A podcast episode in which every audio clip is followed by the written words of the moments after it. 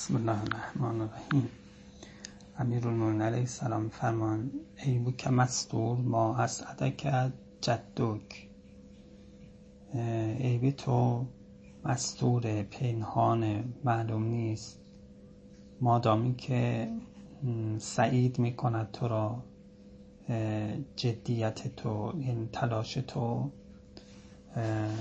را موفق میکنه. یه اشاره ایست به حالا قضا و قدر له شخصه، یا به تعبیری خوششانسی، خوب آوردن،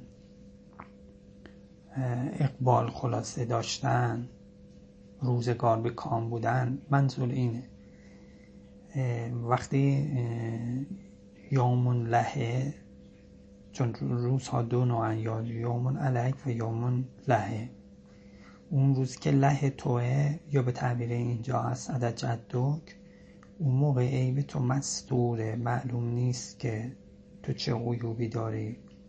خلاصه اون موقع فریب نخور که حالا تعریفت میکنند یا باد به پرچمت میخوره، فکر نکن که عیب نداری. اون موقع از دید دیگران و حتی گاهی خود شخص، عیب شخص مستوره. کی عیب خیلی معلوم میشه؟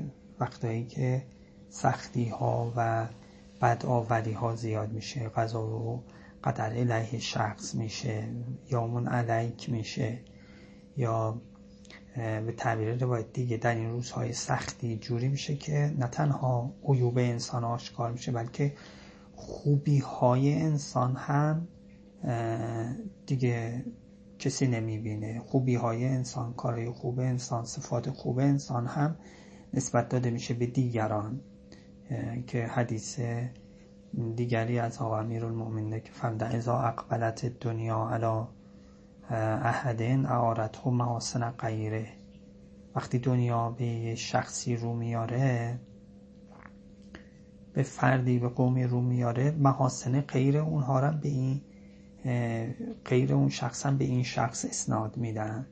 همه خوبی ها و کارهای خوب و چیز اطرافیان را برای این آقا جمع میکنن. فعلا خلاصه دنیا رو آورده، اقبال کرده، یا ملک شده، اقبلت شده. و ازاعت برت انه و سلبت محاسن نفسه، وقتی پشت میکنه دنیا به کسی، حتی محاسن این هم از این شخص میگیره، محاسن خودش هم از این شخص میگیره. یعنی میگن نه تو این کارهای خوبم انجام ندادی با این که انجام داره، تو این صفت خوبم نداری با این که داره. این جوریه اقبال و ادبار دنیا. خلاصه اینطوریه، وحشتناکه واقعا. به یه تعبیری اینی که اگه بخوای دنیا رو همینطوری به خودش فی نفسه نگاه کنی، انسان رو کور میکنه. باید به دیده عبرت نگاه کنی، از بالا نگاه کنی.